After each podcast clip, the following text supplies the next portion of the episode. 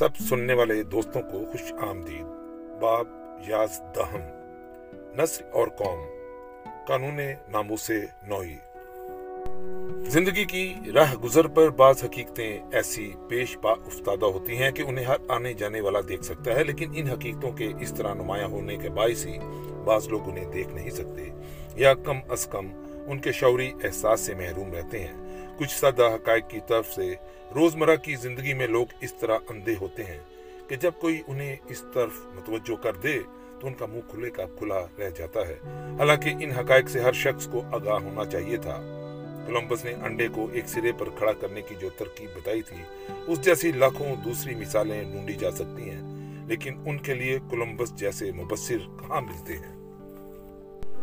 گلستان فطرت میں چہل قدمی کرتے ہوئے بہت سے لوگ اس خود فریبی میں مبتلا ہو جاتے ہیں کہ وہ سب کچھ جانتے ہیں۔ حالانکہ ان میں سے غالب اکثریت ان کھلے اصولوں سے جاہل ہے، جن کے ماتحت قدرت اپنا کارخانہ چلا رہی ہے۔ ان اصولوں میں سے ایک بڑے اصول کو جو ہر عرضی جنس حیوانی پر حاوی ہے، قانون ناموس نوئی کا نام دیا جا سکتا ہے۔ ایک سرسری نظر سے بھی دیکھا جائے تو صاف نظر آئے گا کہ فطرت کی آرزو نمو زندگی کی جن مختلف شکلوں میں ظاہر ہوتی ہے، وہ سب ایک بنیادی قانون کے متحد ہیں۔ اس قانون کو فطرت کے اٹل قانون کا نام دیا جا سکتا ہے۔ اس قانون کا تقاضا یہ ہے کہ ہر نوع حیوانی اپنی نسل کی افزائش اور طلود و تناسل کے لیے جو کوششیں کرتی ہے، ان میں کبھی اپنی نوع سے باہر کسی دوسری نوع کی شمولیت گوارا نہیں کرتی۔ ہر حیوان اپنا جوڑا صرف اپنی ہی نسل سے تلاش کرتا۔ پودنا صرف پودنی سے ازدواج کرتا ہے۔ چڑیا صرف چڑیا کو بیوی بناتا ہے۔ بدخا فقط بطخ سے بیاہ کرتا ہے۔ جنگلی چوہا صرف جنگلی چوہیا کا رشتہ قبول کرتا ہے۔ گھریلو چوہا خالی گھریلو چوہیا سے ہی گھر آباد کرتا ہے۔ نر گرگ صرف مادہ گرگ سے شادی کرتا ہے۔ وغیرہ وغیرہ۔ محض خاص حالات میں اس قاعدے سے کبھی انحراف ہوتا ہے۔ یہ انحراف یا تو جبر کا نتیجہ ہوتا ہے یا قید کا، یا جب کوئی دوسری رکاغدت ایک نو کے افراد میں باہم تلود و تناسل ناممکن بنا دے، تب ایسا ہوتا ہے۔ اس صورت میں بھی فطرت اس غیر فطری، اس دواج کے خلاف اپنی پوری قوت سے احتجاج کرتی ہے۔ فطرت کا احتجاج اس صورت میں ظاہر ہوتا ہے کہ مختلف والدین کی دوغلی اولاد یا پیدائشی بانچ ہوتی ہے یا اس کی قوت تولید محدود رہتی ہے۔ اکثر مثالوں میں دوغلی مخلوق اور اس کی اولاد مدافعت امراض کی حسب معمول قوت سے بے بہرا ہوتی ہے یا بیرونی حملے کے خلاف اپنی حفاظت کی طبعی صلاحیتوں سے محروم رہتی ہے۔ مقافات فطرت کے انداز اچھے خاصے منطقی ہوتے ہیں۔ جب دو ایسی انواع کا ازدواج ہو جن کی حیثیت مساوی نہیں، تو ان کی اولاد کا مرتبہ والدین کی خصلتوں کی اوس کے برابر بیٹھتا ہے۔ اس کا مطلب یہ ہے کہ ماں یا باپ دونوں میں سے جو بھی ارتقاء حوانیت کے شجرہ میں ادن منصب رکھتا ہو، اس کے مقابلے میں اولاد کے خسائل اعلیٰ ہوں گی لیکن اس کے ساتھ ہی بہتر نو سے تعلق رکھنے والے ماں یا باپ سے اولاد کے خسائل ادنا ہوں گی۔ لہذا اعلیٰ نو کے مقابلے میں یہ دوغلی نسل زود یا بد دیر ضرور شکست یاب ہوگی۔ مخلوط الانو تلوید التناسل فطرت کی ان کوششوں کے خلاف ہے، جو ادنا حوانات پر اعلیٰ حیوانات کو ترجیح دے کر زندگی میں ارتقاء کے خواہاں ہیں۔ یہ ارتقاء تبھی جاری رہ سکتا ہے اگر اعلیٰ افراد ادنا افراد کے ساتھ اختلاط قبول نہ کریں، بلکہ اعلیٰ انواع کو ادنا پر کامل غلبہ حاصل کرنے دیں۔ جو زیادہ طاقتور ہے، اسے کمزور پر مسلط ہونا چاہیے، نہ کہ اس سے اختلاط قبول کر کے اپنی برتر فطرت کا بینٹ چڑھا دینا چاہیے۔ یہ اصول صرف انہی لوگوں کو ظالمانہ محسوس ہوتا ہے جو پیدائشی طور پر ناقص الفطرت ہوتے ہیں۔ چونکہ ان کی طبیعت کمزور ہے اور ذہن محدود ہیں، اس لیے وہ ایسا خیال کرتے ہیں، ورنہ اس اصول کی رہنمائی کے بغیر زندگی کے ارتقاء کا تصور بھی نہیں کیا جا سکتا۔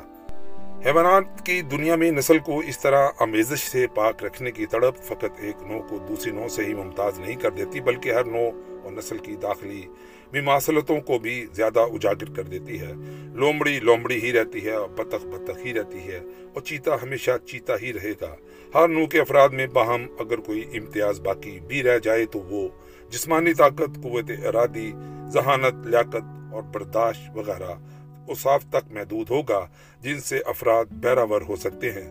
ایسے لومڑی تلاش کرنا محال ہے جو بطخوں پر مہربان ہو اور ان کی حفاظت کیا کرے۔ اسی طرح بلی بھی روئے زمین پر کوئی نہیں جس کی چوہوں سے دوستی ہو۔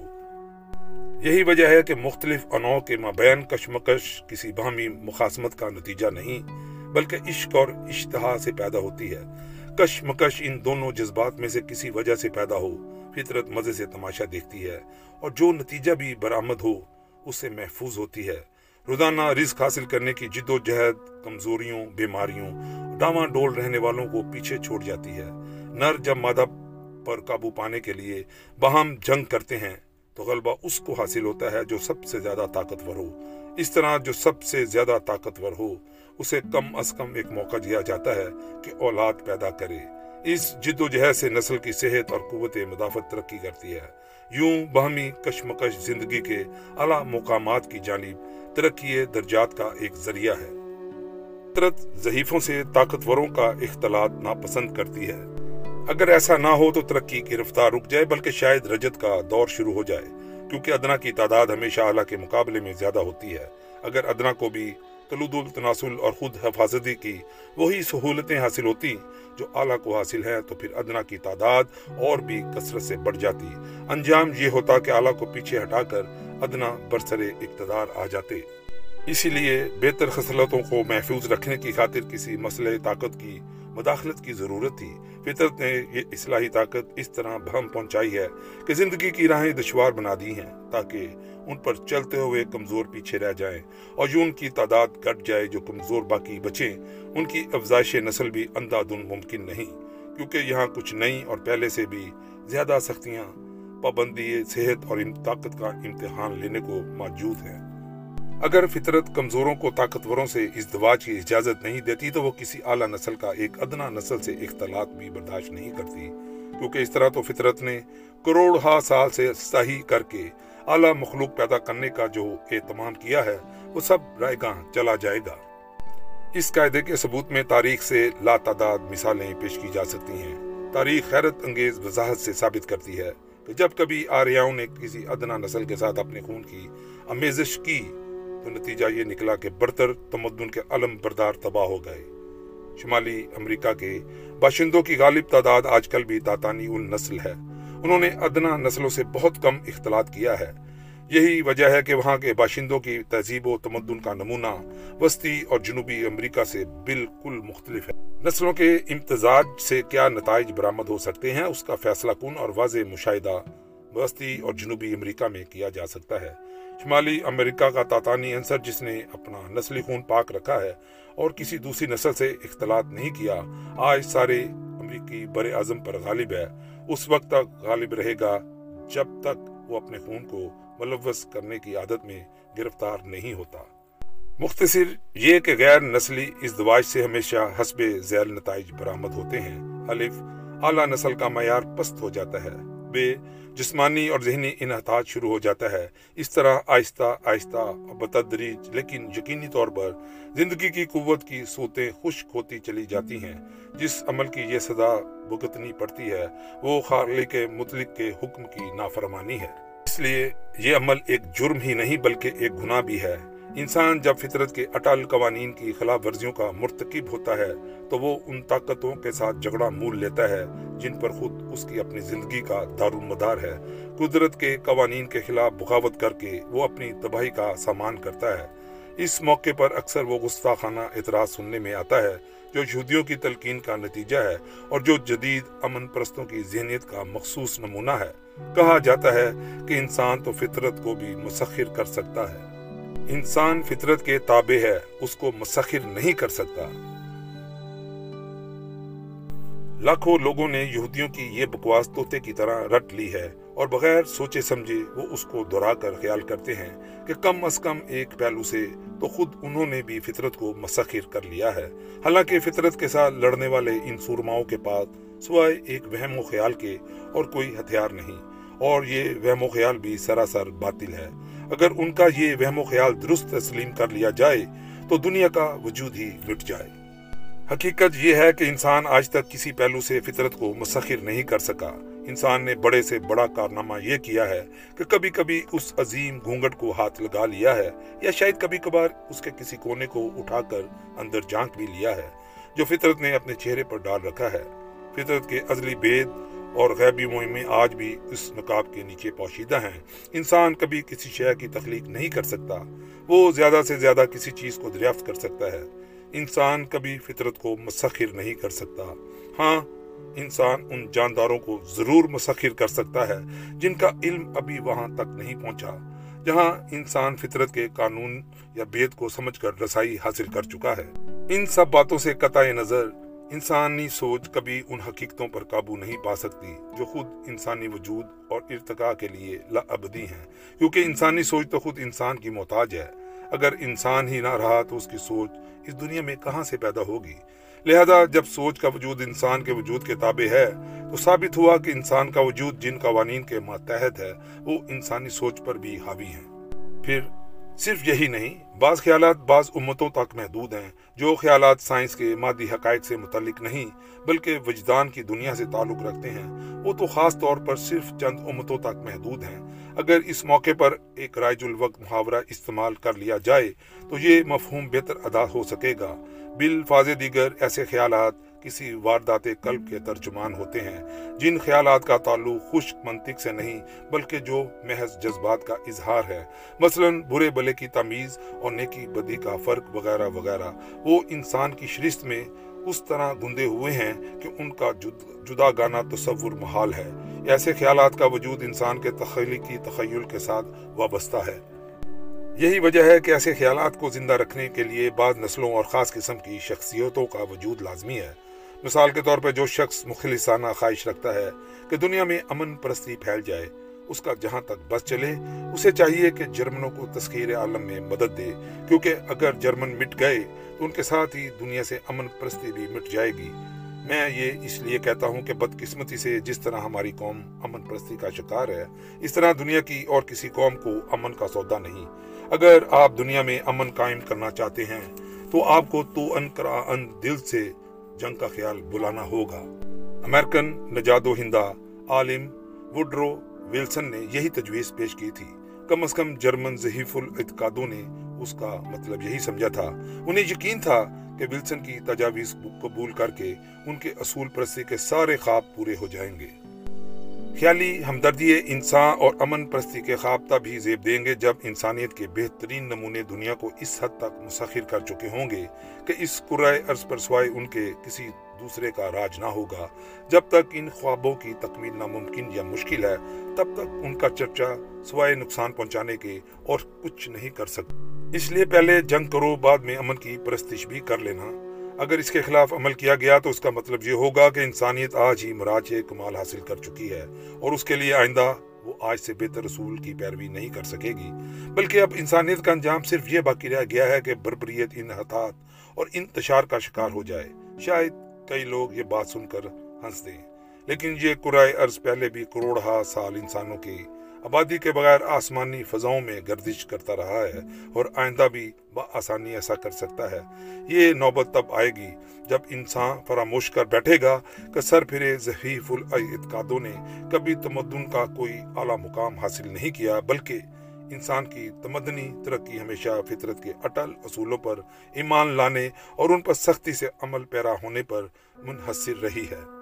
آج دنیا کی ہر قابل ستائش ہے۔ مثلا سائنس، آرٹ، صنعتی ترقی عہد حاضر کی ایجادات اور اعتراعات صرف چند گنی چنی اقوام کی تخلیقی سرگرمیوں کا نتیجہ ہے بلکہ قیاس تو یہ چاہتا ہے کہ ان کا سہرا ایک ہی نسل کے سر پر ہے۔ تہذیب و تمدن کی بقا صرف ایسی ہی امتوں پر موقوف ہے۔ اگر یہ امتیں مٹ گئیں تو اس دنیا کی آرائش و زبائش بھی مٹ جائے گی اور انہی کے ساتھ قبر میں دفن ہو جائے گی۔ ملک کا اثر انسان پر کتنا ہی گہرا کیوں نہ ہو، پھر بھی مختلف نسلوں پر ایک ہی ملکی اثر کے نتائج قطن مختلف ہوتے ہیں۔ کسی خطے کا بنجر ہونا ایک نسل کو سخت مشقت اور جفا کشی پر مائل کر کے اعلیٰ ترین ترقیوں کے دروازے کھول سکتا ہے۔ تو برعکس اس کے زمین کا یہی بنجر پن کسی دوسری نسل کے لیے زبو حالی فاقہ کشی کا باعث بن کر اسے مسکنت کا شکار بھی بنا سکتا ہے۔ بیرونی حالات کسی قوم پر جو اثر کرتے ہیں، اس کا انحصار ہمیشہ اس قوم کی داخلی خصوصیات پر ہوتا ہے۔ جو حالات ایک نسل کے لیے فاقہ کشی کا باعث بن جاتے ہیں، وہی حالات کسی دوسری نسل کو سخت محنت پر مائل کر دیتے ہیں۔ زندگی بغیر کشمکش کے ناممکن ہے۔ دنیا کی تمام پرانی تہذیبیں اس لیے زوال پذیر ہو گئیں کہ جن نسلوں نے شروع میں ان کی بنیاد رکھی تھی، وہ اپنے خون کو پاک نہ رکھ سکیں اور اسی لیے ان کا شکار ہو کر مٹ گئیں۔ اس انحطاط کا سب سے عبرت آموز سبب یہ تھا کہ قوم اس اصول کو بھول گئی کہ تہذیب و تمدن کی بنیاد انسان پر ہے، نہ کہ انسان کی بنیاد تہذیب و تمدن پر۔ بالفاظ دیگر اگر کسی خاص قسم کی تہذیب و تمدن کو محفوظ رکھنا ہے، تو انسانیت کے اس نمونے کو محفوظ رکھنا چاہیے، جس پر اس تہذیب و تمدن کا انحصار ہے۔ ہاں انسانیت کے خاص نمونے کو بچانے کی کوشش میں فطرت کے اس سنگ دلانہ قانون کو نہ بھولنا چاہیے۔ کہ غالب وہی آئے گا جو سب سے زیادہ طاقتور اور سب سے بہتر ہونے کے باعث بقا کا حق حاصل کر چکا ہو۔ جو زندہ رہنا چاہتا ہے اسے لڑنا بھی ہوگا۔ اس دنیا میں زندگی کا مستقل قانونی کشمکش اور جد و جہد ہے۔ یہاں جو شخص جنگ پر آمادہ نہیں، اسے زندہ رہنے کا بھی کوئی حق نہیں۔ چاہے یہ باتیں تلخ محسوس ہوں، پھر بھی بولا نہیں جا سکتا۔ کہ حقیقت یہی ہے، یاد رکھو، جو شخص اس زوم میں گرفتار ہو جاتا ہے کہ فطرت کو تسخیر کر سکتا ہے اور اس طرح در حقیقت فطرت کی توہین کا مرتکب ہوتا ہے، اس کا انجام اس سے بھی زیادہ تلخ ہوتا ہے۔ فطرت اس گستاخی کی سزا، ذلت، مسکنت اور وبا کی صورت میں نازل کیا کرتی ہے۔ جو شخص نسل کے قانون کی پرواہ نہیں کرتا یا اس قانون کو حقیر سمجھتا ہے وہ در حقیقت اپنے آپ کو اس مسرت سے محروم کر رہا ہوتا ہے، جس کی تلاش میں اعلیٰ نسلوں کی یلغار کامرانی کے راستے میں روڑے اٹکا کر وہ انسانی ترقی کی راہیں بند کر دیتا ہے۔ وہ اپنے کندھوں پر خیالی ہمدردی انسان کے اتنے تومار لاد لیتا ہے کہ ان کے بوجھ سے دب کر ایسی پستیوں میں گر جاتا ہے جہاں ترقی کا کوئی امکان باقی نہیں رہتا۔ آریہ نسل کو انسانیت کبرا کا مقام حاصل ہے۔ اس بحث میں پڑھنے کا کچھ فائدہ نہیں کہ وہ کون سی نسلیں تھیں جنہوں نے شروع میں انسانی تمدن کی بنیادیں ڈالی اور اس طرح سے ہر اس شے کی ابتدا کی جسے ہم کسی طرح انسانیت کے تصور سے متعلق کرتے ہیں۔ اس مسئلے کو حل کرنے کا زیادہ آسان طریقہ یہ ہے کہ آج کل کے زمانے پر اپنی توجہ محدود کر دیں۔ ایسا کیا جائے تو پھر اس سوال کا جواب نہایت آسان بھی ہے اور بالکل واضح بھی۔ انسانی تہذیب و تمدن کا ہر نمونہ تمام فنون لطیفہ اور وہ تمام فنون جو آج کل دنیا میں ہمارے سامنے موجود ہیں در اصل آریاؤں کی یہ ایک حقیقت ہے اور اس سے ثابت ہوتا ہے کہ صرف آریاؤں نے ہی اعلیٰ قسم کے انسان پیدا کیے ہیں۔ لفظ انسان سے ہمارا جو کچھ مفہوم ہو سکتا ہے، اس کا اصل نمونہ آریہ ہی ہے نسل آدم کے بانی اور رہنما آریہ ہیں۔ آریاؤں کی پیشانی ہمیشہ اس قائد غیبی کے نور سے منور رہی ہے۔ ہر عہد میں علم کی روشنی کی صورت اختیار کر کے انسان کی شب تاریخ میں اجالا کرتی رہی ہے اور اس طرح غیب کے چہرے پر سے نکاب ہٹا کر انسان کو موقع دیتی رہی ہے کہ وہ اٹھ کر زمین کی دوسری مخلوق کا حاکم بن جائے۔ اگر دنیا سے آریہ مٹ گئے تو کائنات پر ظلمت چھا جائے گی۔ چند ہزار سال میں ہی انسانی تمدن مٹ جائے گا اور دنیا ایک ویرانہ بن کر رہ جائے گی۔ اگر ہم انسانوں کو تین انواع پر تقسیم کریں، اول وہ جو تمدن کی بنا رکھتے ہیں، دوسرے وہ جو تمدن کی بنا تو نہیں رکھ سکتے لیکن پہلے سے قائم شدہ تمدن کو قائم رکھ کر پھیلانے میں مدد دیتے ہیں۔ اور تیسرے وہ جو تمدن کو تباہ کر دیتے ہیں۔ تو پہلی قسم میں صرف آریوں کا نام شمار کیا جا سکتا ہے۔ انسانی تمدن کی بنیادیں آریوں نے اٹھائیں اور انہوں نے ہی اس عمارت کی دیواریں استوار کی مختلف اقوام نے اپنی انفرادی خصوصیات سے فقط اس عمارت کے اندر رنگ و روگن کا فرق پیدا کیا ہے۔ ارتقاء انسانی کا کثر تعمیر کرنے کے لیے سارا نقشہ آریوں نے ہی بنایا اور انہوں نے ہی تمام وہ وزنی پتھر مہیا کیے جو اس محل کی تعمیر کے لیے ضروری تھے۔ دوسری نسلوں نے فقط یہ کام سر انجام دیا ہے کہ اپنی استداد کے مطابق آریوں کی مرتب کردہ ہدایات پر کم و بیش عمل کیا ہے۔ جاپان کا تمدن مصنوعی ہے۔ کا تمدن مصنوعی ہے۔ مثال کے طور پر سارے مشرقی ایشیا نے چند ہی برسوں میں وہ تمدن قبول کر لیا ہے، جس کی بنیاد یونانی علوم اور تاتانی فنون ہے اب وہ اس تمدن میں ایسے گل مل گئے ہیں کہ اسے اپنا تمدن ہی سمجھتے ہیں۔ صرف تمدن کے خارجی آثار سے کسی حد تک ان کی ایشیائیت ٹپکتی ہے۔ بعض لوگوں کا خیال ہے کہ جاپانیوں کا تمدن تو اپنا ہے، فقط انہوں نے یورپ سے علاتی مہارت مستار لی ہے۔ یہ خیال غلط ہے۔ حقیقت یہ ہے کہ جاپانیوں کی موجودہ تہذیب سراسر یورپ کے علوم اور فنون پر مبنی ہے۔ صرف کہیں کہیں اس پر جاپانی تمدن کے نقوش کا ملمہ پھیر دیا گیا ہے۔ آج جاپان میں زندگی کی حقیقی قدریں وہ نہیں جو جاپانیوں کے آبائی تمدن کی تھی اگرچہ آبائی تمدن کے ظاہری آثار ابھی تک باقی ہیں جب کوئی یورپین، جاپانی تہذیب کا مشاہدہ کرتا ہے تو وہ پہلے تاثرات جاپانی زندگی کے انہی مخصوص آثار سے قبول کرتا ہے، کیونکہ وہ اسے یورپ کی زندگی سے بالکل مختلف نظر آتے ہیں۔ لیکن حقیقت یہ ہے، آج جاپان میں زندگی کی اصل بنیادیں یورپ اور امریکی یعنی آریائی اقوام کے عظیم الشان علوم و فنون پر قائم ہیں۔ مشرق کی جن قوموں نے بھی فی زمانہ ترقی کا کوئی مقام حاصل کیا ہے۔ انہوں نے پہلے آریاں ہوئی کے کارناموں سے فائدہ اٹھا کر اپنی حالت ٹھیک کی ہے۔ یورپ اور امریکہ کے علوم و فنون ہی وہ بنائے کمال ہیں جن کے سہارے اہل مشرق آج کل رزق کما کر کھاتے ہیں۔ آج اہل مشرق کی روٹی کمانے کے ڈنگ اور اوزار یورپ اور امریکہ مہیا کرتے ہیں۔ ہاں ان آلات اور پیشوں کی ظاہری صورت جاپانیوں نے اپنی روزمرہ کی ضروریات کے مطابق ڈالنی ہے۔ اگر آج جاپان پر آریاؤں کا اثر ختم ہو جائے، ذرا تھوڑی دیر کے لیے فرض کر لیجیے کہ یورپ اور امریکہ تباہ ہو جائیں۔ تو جاپان کی موجودہ علمی اور فنی ترقی شاید کچھ تھوڑے عرصے کے لیے تو جاری رہے، لیکن چند ہی برسوں میں اس ترقی کے چشمے خشک ہو جائیں گے۔ اور جاپانیوں کی طبی خصلتیں اوپر آئیں گی۔ اس کے ساتھ ہی جاپانیوں کی موجودہ تہذیب پہلے لکیر کی فقیر ہو کر پھر اسی غفلت کی نیند سو جائے گی، جس سے آج سے ستر سال پہلے آریائی تمدن کے ساتھ ربط و ضبط نے اسے بیدار کیا تھا۔ لہذا ہم یہ نتیجہ عکس کرنے میں حق بھی جانب ہوں گے کہ جس طرح جاپانیوں کی موجودہ ترقی آریائی اثر کا نتیجہ ہے، اسی طرح زمانہ قبل تاریخ میں کسی بیرونی اثر نے ہی جاپانیوں کا اس دور کا تمدن بھی قائم کیا ہوگا۔ اس قیاس کے حق میں ایک مضبوط دلیل یہ ہے کہ جاپانیوں کی قدیم تہذیب ہی واقعہ پہلے پز مردہ ہو، پھر بالکل مردہ ہو گئی۔ ایسی کہولت کے آثار تبھی رونما ہوتے ہیں جب کوئی قوم خون کے اس جوہر سے محروم ہو جائے جس نے پہلے اس میں تخلیقی قوتیں پیدا کی تھیں یا وہ بیرونی اثر ہٹ جائے جس نے کسی خطے میں کسی قدیم تمدن کو برقرار رکھا تھا۔ اگر یہ ثابت ہو جائے کہ ایک قوم نے تمدن کی بنیاد لوازمات اجنبی نسلوں سے حاصل کیے، اس قوم نے یہ تمدن پوری طرح جذب کر لیا اور اسے کہیں کہیں ترقی بھی دی۔ لیکن بعد میں جب کبھی بیرونی اثر رک گیا تو یہ مستار تمدن بھی پہلے مردہ ہو کر پھر مرجا جاتا رہا۔ تو اس کے بعد ہم یہ کہنے میں حق بجانب ہوں گے، ایسی قوم تمدن کی حامل تو ہو سکتی ہے، لیکن خالق نہیں ہو سکتی۔ اس زاویہ نگاہ سے اگر مختلف قوموں کو سختی سے جانچا جائے تو واضح ہو جاتا ہے کہ غیر آریہ قوموں نے کبھی خود کوئی تمدن ایجاد نہیں کیا، بلکہ وہ ہمیشہ کسی دوسرے تمدن کی خوشہ چین رہی ہیں۔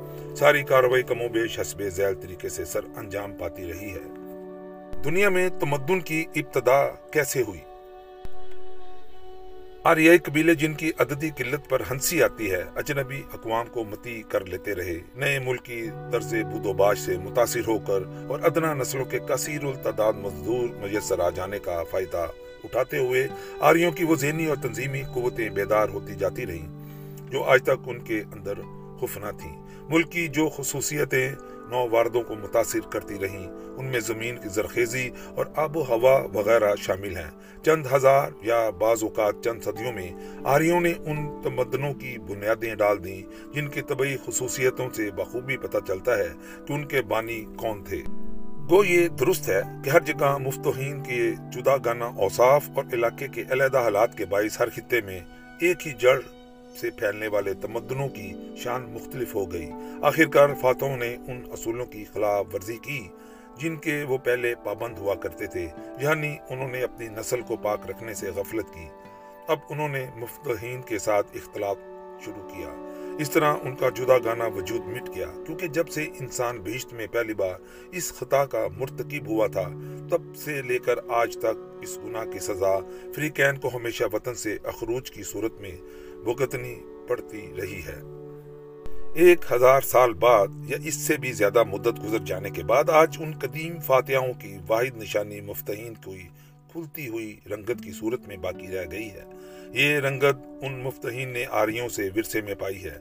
دوسری نشانی آریوں کے قائم کردہ تمدن کے وہ باقیہ کھنڈر ہیں جو اب لکیر کے فقیر ہو کر رہ گئے ہیں۔ جب ان لوگوں کا خون مفتحین کے خون سے مغلوب ہو گیا، جن کے صرف جسمی فاتح عظمت کے حامل نہ تھے، بلکہ جن کی روح بھی فاتحانہ شوقت رکھتی تھی، تب وہ چنگاری بھی ٹھنڈی پڑ گئی، جس سے انسانی تمدن اور ترقی کی مشل روشن تھی، جس حد تک سابقہ فاتحین کی اولاد کی رگوں میں کم و بیش ان کے اباؤ اجداد کے خون کا اثر بطور ایک یادگار اور نشانی کے باقی ہے، جو ان کی پھولتی ہوئی رنگت سے ظاہر ہے۔ اسی حد تک ان کے تمدنی ان انحطاط کی رفتار بھی سست یا تیز ہے۔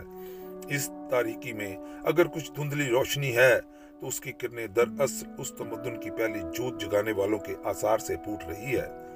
مفتوا نسل جس بربریت کی طرف رجت کر چکی ہے تو اس کے اندھیرے میں ابھی تک قدیم تندور کی کچھ جھلک باقی ہے، جس سے سطحی نگاہوں کو یہ دھوکہ ہو جاتا ہے کہ شاید تمدن کے جو آثار دکھائی دے رہے ہیں ان کا سیرا موجودہ نسل کے سر ہے۔ حالانکہ جو کچھ وہ حال کے آئینے میں دیکھتے ہیں، دراصل ماضی کا ایک عکس ہے۔ ہو سکتا ہے تاریخ کے اتار چڑھاؤ اس نیم متمدن نسل کو ایک دفعہ یا ایک سے زیادہ مرتبہ اسی اعلیٰ نسل سے فیض یاب ہونے کا موقع مہیا کر دے، جس سے پہلی مرتبہ اس نیم متمدن نسل نے اقتصاب تہذیب کیا تھا۔ ضروری نہیں کہ اس تازہ ملاب کے وقت نیم متمدن نسل کو شعوری طور پر وہ پہلا اختلاط بھی یاد ہو۔ ایسا موقع پیش آنے پر پہلی حکمران نسل کے بچے کچے ورثہ ایک جبلی کشش سے اعلیٰ نسل کے تمدن کی طرف کھینچے آئیں گے۔ اور اس طرح جو تعلق پہلی مرتبہ جبر سے قائم ہوا تھا، اب بر رضا اور رغبت تازہ کر لیا جائے گا۔ تمدن کی ایک نئی لہر اٹھے گی اور اس وقت تک اپنا جلوہ دکھائے گی جب تک اس تہذیب کے نئے علم بردار بھی مفتوا نسل کے ساتھ اختلاط کے باعث پھر اپنے خون میں کھوٹ ملا کر ان انحطاط پذیر نہ ہو جائیں گے۔ اس اچھوتے زاویہ نگاہ سے تاریخ عالم کا مطالعہ کرنا ان لوگوں کا کام ہے جو تمدن کی علمگیر تاریخ کے طالب علم ہیں۔ ایسے لوگوں کو غیر متعلقہ واقعات میں پھنس کر نہ رہ جانا چاہیے۔ عہد حاضر کے اکثر مورخ ایسے ہی مخالطوں کے شکار ہیں۔ خالی عامل تمدن نسلوں کے اندر پیدا ہونے والے انقلابات کا مذکورہ بالا مختصر بیان بھی واضح کر دیتا ہے کہ اس قرائے ارض پر تہذیب و تمدن کے حقیقی بانی آریاں ہیں۔ مختصر طور پر یہ بھی واضح کر دیا گیا ہے کہ ان بانیان تہذیب کا عروج و زوال اور کارنامے کن اصولوں کے ماتحت ہیں۔ انسان کی بڑائی صرف اس کی ذات پر نہیں بلکہ اس کے ماحول پر بھی منحصر ہے۔ جس طرح ہماری روزمرہ کی زندگی میں کسی غیر معمولی قابلیت کے مالک انسان کی قابلیت موقع میسر آنے پر ہی ظاہر ہو سکتی ہے، بلکہ بعض اوقات موقع ہاتھ آنا بھی کافی نہیں ہوتا، بلکہ لیاقت کے اظہار کے لیے کسی خاص انگشت یا تحریک کی حاجت باقی رہتی ہے۔ اسی طرح اقوام کی زندگی میں بھی خاص قابلیت رکھنے والی نسلیں اپنی لیاقت کے اظہار کے لیے موقع اور ان گخت کی متاج رہتی ہیں۔ روزمرہ کی زندگی کے چکر اور یکسانیت میں قابل افراد بھی دوسروں سے کچھ مختلف دکھائی نہیں دیتے۔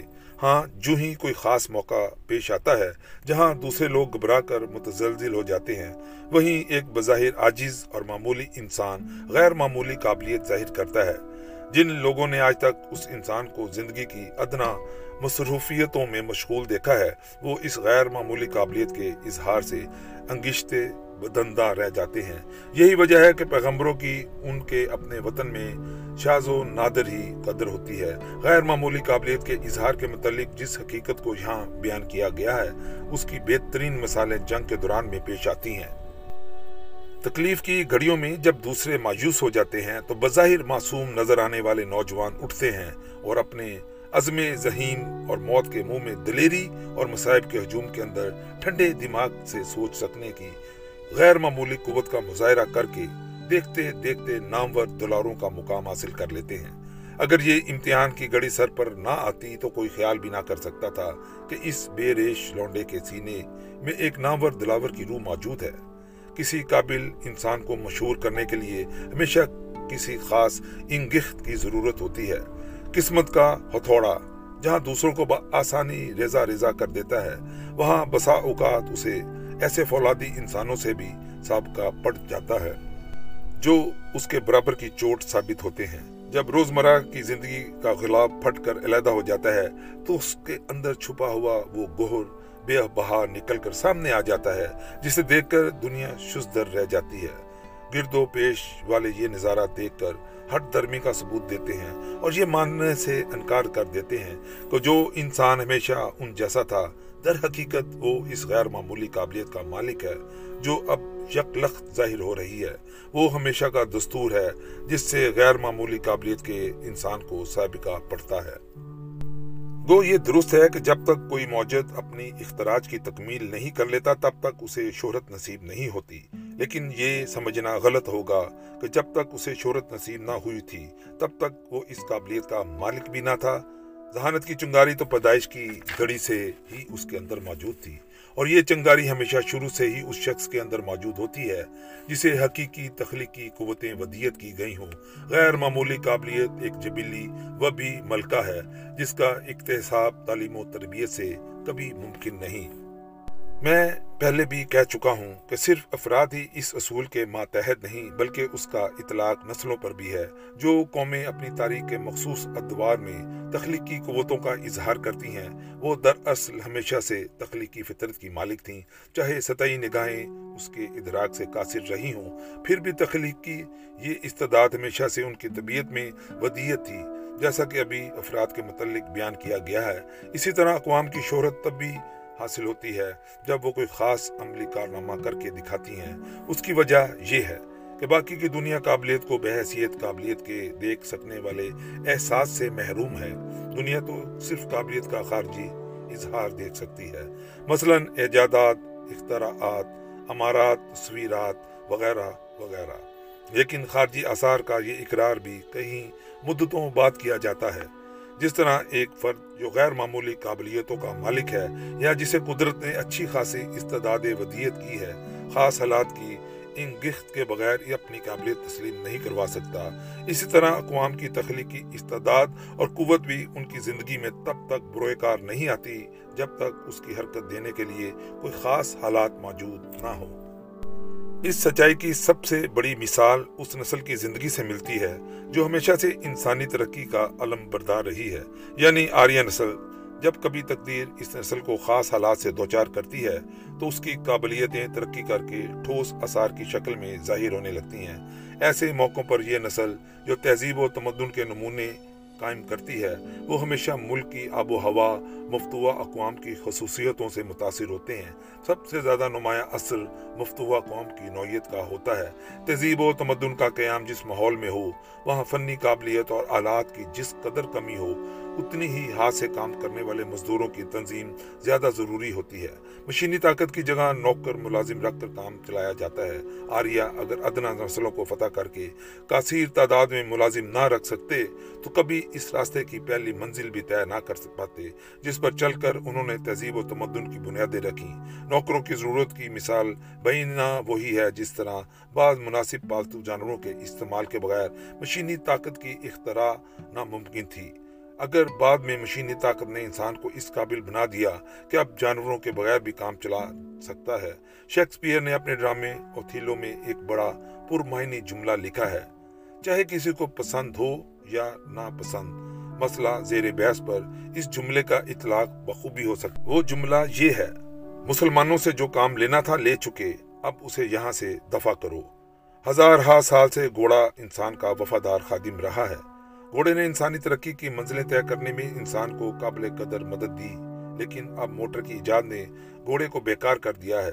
چند سال اور گزر گئے تو گھوڑے کے استعمال کا بالکل رواج نہ رہے گا۔ حالانکہ یہ ایک حقیقت ہے کہ آج انسان ترقی کے جنس مرحلے پر پہنچ چکا ہے۔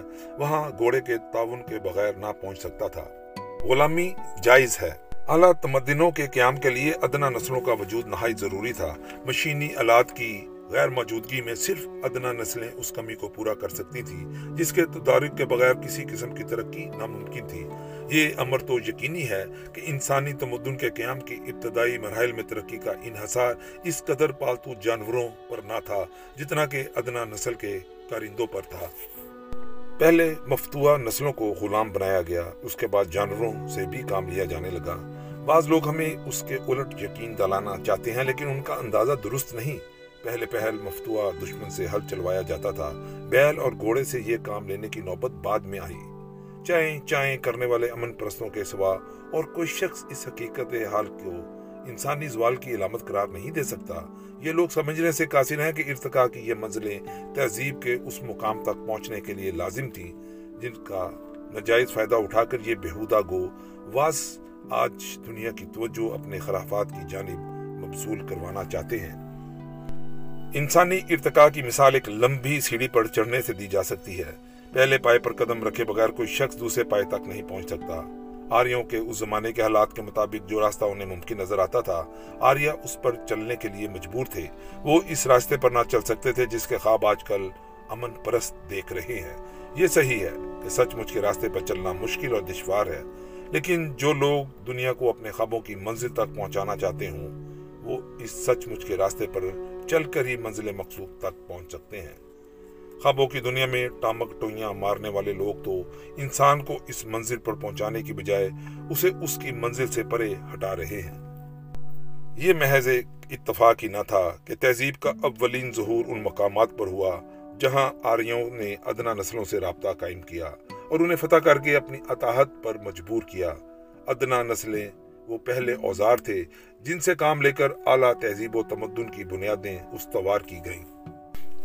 آریاؤں کو جس راستے پر چلنا تھا وہ صاف نظر آ رہا تھا۔ انہوں نے بحثیت فاتح کے ادنا نسلوں کو اپنا متی بنایا، اپنی رہنمائی میں ان کی جسمانی طاقت کو واضح راہوں پر ڈال کر انہیں اپنے ارادے اور مقصد کی تکمیل پر مجبور کر دیا۔ آریوں نے مفتہین کو جس زندگی بسر کرنے پر مجبور کیا، وہ اگرچہ محنت کشی کی زندگی تھی، لیکن ساتھ ہی ایک مفید زندگی بھی تھی۔ مفتہین کی طاقت کو اس طرح استعمال کر کے آریوں نے نہ صرف ان کو قتل کرنے سے اعتراض کیا، بلکہ شاید مفتہین کی یہ اطاعت کی زندگی ان کی آزادی کے زمانے سے زیادہ آرام دہ بھی تھی۔ یہ ٹھیک ہے، آریہ اپنی برتری پوری سنگ دلی سے قائم رکھتے تھے، لیکن وہ نیرے آقا ہی نہ تھے، بلکہ ملکی تہذیب و تمدن کا قیام اور ارتقا بھی انہی کے دم سے وابستہ تھا۔ دنیا میں تہذیب و تمدن کا وجود تو ہے ہی آریوں کی برکت سے۔ باقی لہا باقی رپیٹ دنیا میں تہذیب و تمدن کا وجود تو ہے ہی آریوں کی برکت سے باقی۔ لہذا آریہ نسل کا تحفظ اور بقا تہذیب و تمدن کے تحفظ اور بقا کے مترادف ہے۔ جو ہی رعایا نے ترقی کر کے فاتحوں کی ہمسری کا رتبہ حاصل کرنا شروع کیا، جس کا پہلا مرحلہ غالباً فاتحوں کی زبان کا استعمال تھا، اس کے بعد آقا اور غلام میں امتیاز کے پردے ہٹنے لگے۔ آریوں نے اپنی نسل پاک رکھنے میں غفلت برتی۔ اس طرح وہ باغ جنت میں رہائش کے حق سے محروم ہو گئے۔ جسے انہوں نے خود تعمیر کیا تھا۔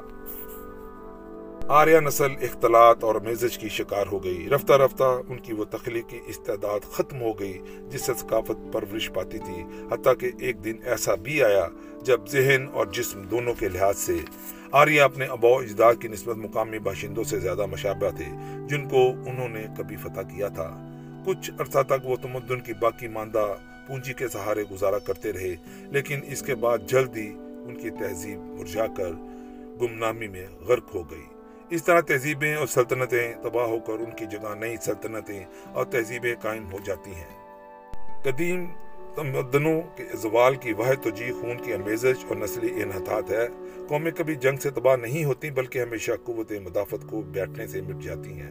قوت مدافعت فقط خالص نسلی خون کا کرشمہ ہے۔ اس دنیا میں ہر وہ شے خس و خاشاک کی طرح حقیر ہے جس کے نصب میں خلل ہے۔ دنیا کا ہر تاریخی واقعہ چاہے اچھا ہو یا برا، کم و بیش نسلی تحفظ کے جذبے کا اظہار ہے۔ اظہار کے بغیر اقتدار حاصل نہیں ہوتا۔ اگر پوچھا جائے آریوں کے غلبے کی بنیادی وجہ کیا ہے؟ تو اس کا جواب یہ ہے کہ آریوں کا غلبہ اتنا خود حفاظتی کے جبلی جذبے کے باعث نہیں، جتنا کہ اس جذبے کے اظہار کے خاص اسلوب کے باعث ہے۔ آریوں کو جبلی جذبہ تحفظ نفس کا ایک اچھوتا انداز ہے۔ ظاہر ہوتا ہے کہ تحفظ نفس کے جذبے پر اگر تحفظ کرنے والے کے زاویہ نگاہ سے نظر ڈالی جائے تو اپنے آپ کو بچانے کی خواہش ہر قسم کے مخلوق میں یکساں پائی جاتی ہے۔ ہاں اس خواہش کی صورتیں مختلف ہوتی ہیں۔ ادنا ترین جاندار مخلوق میں حفظ نفس کے جذبے کا اظہار ذاتی بچاؤ کے انفرادی جد و جہد سے آگے نہیں بڑھتا۔ زندگی کے اس مرحلے پر خود غرضی ایسے غالب ہوتی ہے کہ دور اندیشے کی بھی گنجائش نہیں رہتی۔ مطلب یہ کہ مستقبل کو حال پر قربان کر دیا جاتا ہے۔ جانوروں کی زندگی فقط اس کی اپنی خاطر ہے۔ وہ خوراک کی تلاش میں تبھی نکلتا ہے جب اسے بھوک لگتی ہے اور لڑتا ہے تو محض اپنی ذات کے بچاؤ کے لیے۔ جب تحفظ نفس کا جذبہ صرف اسی اسلوب سے ظاہر ہوتا ہے، تب تک قبیلہ بندی کا موقع پیدا نہیں ہوتا۔ زندگی کی اولین گروہ بندی یعنی خاندان بھی اسی مرحلے پر وجود میں نہیں آتا، جب نر مادہ کا رشتہ تناسل سے بڑھ کر اس دواج کی شکل اختیار کرتا ہے۔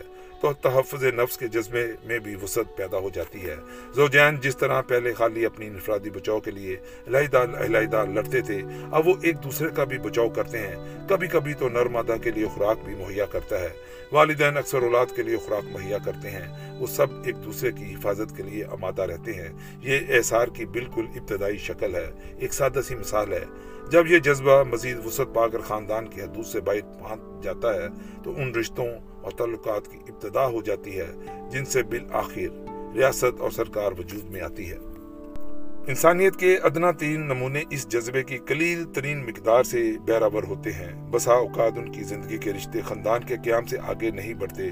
جو جو افراد کے فوری مفاد کو پسے پشت ڈالنے پر آمادگی بڑھتی جاتی ہے، تو تو زیادہ وسیع گروہ بندیاں وجود میں آتی رہتی ہیں۔ اپنے ذاتی مشاغل اور ضروریات پڑھنے پر اپنی جان کو بھی دوسروں کی خاطر قربان کر دینے کا جذبہ آریہ نسل میں سب نسلوں سے زیادہ ترقی یافتہ ہے۔ آریوں کی عظمت ان کی ذہنی استعداد پر مبنی نہیں، بلکہ اس کی وجہ افراد کی تمام قوتوں کو قوم کی زندگی کے لیے وقف کر دینے کا جذبہ ہے۔ ادنا پیشہ ور قوم کی ریڑھ کی ہڈی ہے تحفظ نفس کا جذبہ آریوں کے ہاں اپنی اعلیٰ ترین شکل میں پایا جاتا ہے۔ آریہ اپنے نفس کو بر رضائے رغبت قومی مفاد کے متحد کر دیتا ہے۔ اور ضرورت پیش آئے تو قوم کی خاطر اپنی جان بھی قربان کر دیتا ہے۔ آریوں کی تعمیری استعداد اور تمدن و تہذیب کی بنیادیں اٹھانے کے لیے ان کی مخصوص قابلیت محض ان کی ذہانت پر مبنی نہیں۔ اگر آریوں کا تفوق محض ان کی ذہنی برتری کا نتیجہ ہوتا تو آریہ صرف تقریب کر سکتے۔ تنظیم کی قابلیت سے آری ہوتے کیونکہ تنظیم تبھی ممکن ہے جب افراد ذاتی مفاد، ذاتی رائے قربان کر کے جماعت کی خدمت پر آمادہ ہوں۔ فرد اپنا معاوضہ مشترکہ خدمت کے وسیلے سے حاصل کرے۔ مثال کے طور پر جب فرد کام کرے تو ذاتی مفاد کی گھر سے کام نہ کرے بلکہ اپنے کام کو جماعتی کسب کا جزو بنا کر سب کو فائدہ پہنچائے۔ اسی جذبے کو لفظ کسب سے ظاہر کیا جاتا ہے۔ کسب کے یہ معنی نہیں نہیں کہ کوئی شخص فقط اپنی روزی کمانے میں منہمک ہے۔ کسب سے مراد وہ تخلیقی عمل ہے جو قومی مفاد سے متصادم نہیں۔ جب انسان کی ہمت صرف خود غرضی کی تسکین پر مائل ہوتی ہے، تو اس کا اظہار چوری و ڈاکہ نقب زنی کی شکل میں کیا جاتا ہے۔ حقیقی انسانی تہذیب و تمدن کے لیے وہ طبعی میلان شرط اول ہیں جو خود غرضی کو پسے پش ڈال کر مشترکہ فلاح کو ترجیح دیتے ہیں۔ اسی جذبے کی تفیل انسان نے وہ عظیم کارنامے کر دکھائے۔ جن سے ان کارنامے کرنے والوں نے تو شاید ہی کوئی فائدہ اٹھایا ہو، لیکن آنے والی نسلیں ان سے پوری طرح فیض یاب ہوتی رہی یہ صرف اسی جذبے کا کرشمہ ہے۔ کہ بسا اوقات انسان باوجود ناداری کے دیانت داری سے ایک ایسی زندگی بسر کرتا چلا جاتا ہے، جہاں اسے اپنی محنت کے غریبانہ اور حقیر معاوضے کے سوا کچھ نہیں ملتا۔ ایسے ہی پیشہ وروں کی محنت سے قومی وجود کی بنیادیں قائم رہتی ہیں۔ ہر مزدور، ہر معجد ہر سرکاری کارندے جو بغیر اندوختے جمع کیے ذاتی خوشی سے محروم رہ کر اپنا کام کرتا چلا جاتا ہے۔ وہ اسی اعلیٰ جذبے کا ترجمان ہے، چاہے اسے خود اپنی کارگزاری یا اس کی اہمیت کا احساس تک نہ ہو۔ اس قسم کے پیشہ وروں کے بغیر نہ رزق مہیا ہو سکتا ہے، نہ بنیادی ضروریات پوری ہو سکتی ہیں، جن کی تکمیل انسانی ترقی کے لیے شرط اول ہے۔ ایسے پیشوں کی جو تعریف کی جائے، اس سے بھی زیادہ تعریف کا مستحق وہ پیشہ ہے جو انسان اور انسانی تمدن کا پاسبان ہے۔ احسار کے جذبے کا بلند ترین اظہار یہ ہے کہ انسان اپنی جان بھی قوم کی خاطر قربان کر دے۔ انسان اپنی محنت سے جو کچھ تعمیر کرتا ہے، اس کی حفاظت کا یہی ایک طریقہ ہے۔ انسان یا فطرت کی دست برد سے اپنی محنت کے پل کو محفوظ رکھنے کا اس سے بہتر راستہ اور کوئی نہیں۔ ہماری جرمن زبان میں ایک لفظ ایسا ہے جو اس جذبے کے بنیادی مفہوم کو خوب ادا کرتا ہے۔ وہ لفظ ہے احسار اس کا مطلب یہ ہے کہ ذاتی مفاد پر مشترکہ مفاد کو ترجیح دی جائے۔ اپنے مفاد پر دوسروں کو ترجیح دینا جذبہ خود غرضی کا الٹ ہے اور اسے ہم اصول پرستی کا نام دے سکتے ہیں۔ اس کے معنی یہ ہیں کہ فرد بنائے جنس یا قوم کی خاطر پر رضائے رغبت قربانی پر آمادہ ہو۔ اصول پرستی کے بغیر ذہانت کسی کام کی نہیں۔ اس امر پر بار بار زور دینا نہایت ضروری ہے کہ اصول پرستی سطحی جذبات پرستی سے قطن مختلف ہے۔ اصول پرستی کے بغیر تہذیب و تمدن ناممکن ہے، بلکہ انسانیت کا لفظ اگر کچھ مفہوم رکھتا ہے تو اصول پرستی کے تفیل آج دنیا میں بنی نو آدم کا تصور فقط آریائی ذہن کے سہارے رائج ہے۔ یہ صرف آریوں کا اثر ہے کہ جسم کے اعصابی قوتیں اعلیٰ درجے کی ذہنی قوتوں کے ساتھ ایک اچھوتے انداز میں ترکیب پا کر وہ تخلیقی طاقت پیدا ہو گئی ہے جس نے انسانی تہذیب و تمدن کی تمام یادگاریں تعمیر کی ہیں۔ اگر دنیا میں اصول پرستی نہ ہو تو تمام قوائے ذہنی ناکارہ ثابت ہوں۔ چاہے ان کی استعداد کتنی ہی بلند کیوں نہ ہو، ذہانت بغیر اصول پرستی کے خالی ذہانت ہی رہ جاتی ہے۔ یعنی ایک ایسا خارجی کرشمہ جس کے پیچھے نہ کوئی داخلی مفہوم ہے، نہ ایک تخلیقی طاقت۔ دراصل حقیقی اصول پرستی فرد کے مفاد اور اس کی تمام زندگی کو قومی مقامی اور قومی زندگی کے متحد لے آنے کا نام ہے۔ چونکہ قومی نظام کے بغیر تنظیم کی کوئی شکل ممکن ہی نہیں، اس لیے اصول پرستی کو اس کی اصلیت میں دیکھا جائے تو کہا جا سکتا ہے کہ فطرت کی علت خالی ہی اصول پرستی ہے۔ فقط اصول پرستی کا کرشمہ ہے کہ انسان بر رضائے و رغبت، برتر قوت یا طاقت کو اپنا رہنما تسلیم کر کے اسے ایک نظام کے جزو کے طور پر کام کرنے کا موقع دیتا ہے، جس کے ماتحت ساری کائنات وجود میں آئی اور کام کر رہی ہے۔ گو شعوری طور پر ہمیشہ اس کا احساس نہیں کیا جا سکتا، لیکن خالص اصول پرستی اور حقیقی علم میں ایک گہرا رشتہ ہے۔ یہ رشتہ ایک حقیقت ہے۔ حقیقی اصول پرستی اور اپنے بے تکے ادام کے کھیل تماشے میں خود ہی مستغرق رہنے کے مابین واضح فرق ہے۔ یہ فرق دریافت کرنے کا ایک آسان طریقہ یہ ہے کہ کسی تندرست اور معصوم بچے کی رائے معلوم کی جائے۔ وہی بچہ جو کسی امن پسند اصول پرست کوئی بکواس سن کر کچھ بھی نہیں سمجھ سکتا، بلکہ اسے قبول کرنے سے انکار کرتا ہے۔ قومی نصب العین کی خاطر اپنی ننی منی جان قربان کرنے پر بخوشی آمادہ ہو جائے گا۔ اس کا جبلی احساس اس حقیقت کے سامنے غیر شعوری طور پر سر تسلیم خم کر دے گا کہ نو کی حفاظت کی خاطر افراد کی جان قربان کر دینا ایک بنیادی ضرورت ہے۔ یہ بچہ بے کے امن پرستوں کی بکواس کے خلاف صدائے احتجاج بلند کرے گا۔ دراصل یہ امن پرست ہے کون؟ یہ وہ خود پرست، خود غرض بزدل ہیں جنہوں نے اگرچہ بیس بدل رکھا ہے، لیکن در اصل انسانی ترقی کے دشمن ہیں۔ انسانی ترقی کے لیے یہ لازم ہے کہ افراد مشترکہ افلاح کی خاطر قربانی دینے کے جذبے سے سرشار ہو۔ ان پاجیوں کے مجنو آنا تخیل سے متاثر نہ ہوں، جو فطرت سے بھی زیادہ دانا ہونے کا دعویٰ کرتے ہیں اور فطرت کے فتوے پر نکتہ چینی کر کے گستاخی کے مرتکب ہوتے ہیں۔ جب کبھی اصول پرستی کمزور پڑ جائے تو اس طاقت میں زوف آ جاتا ہے جو قوم کے وجود اور اس کی بقا کے لیے لازمی ہے۔ یہی وجہ ہے کہ اس طاقت کے بغیر انسانی تہذیب قائم نہیں رہ سکتی۔ جو ہی کسی قوم میں خود غرضی کا جذبہ پھیل جائے، وہی معاشرت کے بندھن ٹوٹنے لگتے ہیں۔ اور انسان اپنی ذاتی عیش کی تلاش میں جنت سے نکل کر دوزخ میں جا گرتا ہے۔